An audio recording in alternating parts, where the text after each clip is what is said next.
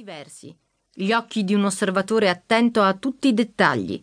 In questo viaggio ti voglio portare a conoscere una Barcellona quasi dimenticata e ti voglio raccontare alcune storie che hanno contribuito a renderla così come la vediamo oggi. Il nostro itinerario si concentrerà nella Ciutat Vella, il centro storico della città. La leggenda della cattedrale di Santa Eulalia, la cattedrale di Barcellona, chiamata Cattedrale della Santa Croce e di Santa Eulalia, seppur non famosa come la Sagrada Famiglia, ha una storia affascinante e racchiude più di qualche segreto. A vederla sembra che questa cattedrale in stile gotico sia sempre stata qui. Ma non è esattamente così.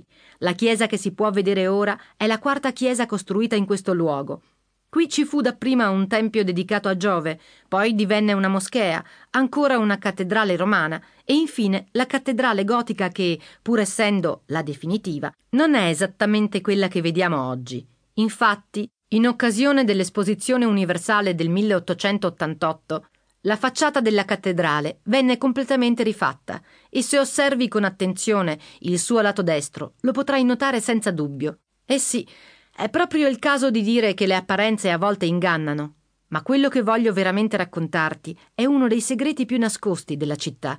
La storia di Santa Eulalia che ha segnato profondamente l'immaginario collettivo della città di Barcellona. C'era una volta Eulalia, una ragazza coraggiosa di religione cristiana di appena 13 anni che, quando seppe che l'imperatore Diocleziano considerava la religione cristiana come una minaccia per il culto imperiale, decise di andare a Barcino la Barcellona del tempo, per cercare di convincere l'imperatore romano che si stava sbagliando. Diocleziano, sentendosi impotente di fronte alle parole di Eulalia, la accusò di insolenza e ordinò che le fossero date tante punizioni quanti i suoi anni di vita. Dopo varie torture, fu messa in una botte che conteneva vetri rotti e per tredici volte fu buttata giù per una strada in pendenza oggi conosciuta come la Baisada de Santa Eulalia.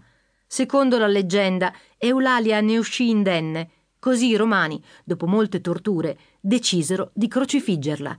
La stradina in pendenza, in cui si svolse la vicenda, si chiama la Baisada de Santa Eulalia ed è una strada molto vicina ai luoghi turistici, ma molto poco frequentata. Ogni volta che passo da queste parti mi viene sempre alla mente questa storia e molte volte mi fermo a contemplare la piccola cappella con l'immagine di Santa Eulalia ed alcuni versi del poeta Verdaguer che ricordano l'episodio. Grazie al mito del suo personaggio giovane e coraggioso, per molti anni Santa Eulalia fu la patrona della città.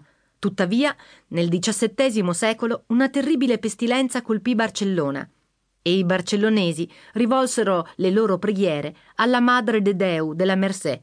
Quando la peste scomparve, il Consiglio dei Cento decise di concedere il titolo di patrona della città alla Madre de Deu della Mercè e la povera Santa Eulalia fu messa in secondo piano. Puntualmente, ogni anno a settembre, durante i festeggiamenti della Mercè, ci sono sempre dei giorni di pioggia. Si dice che sono le lacrime di Santa Eulalia che piange perché molti barcellonesi l'hanno dimenticata. Ed io, quando sto assistendo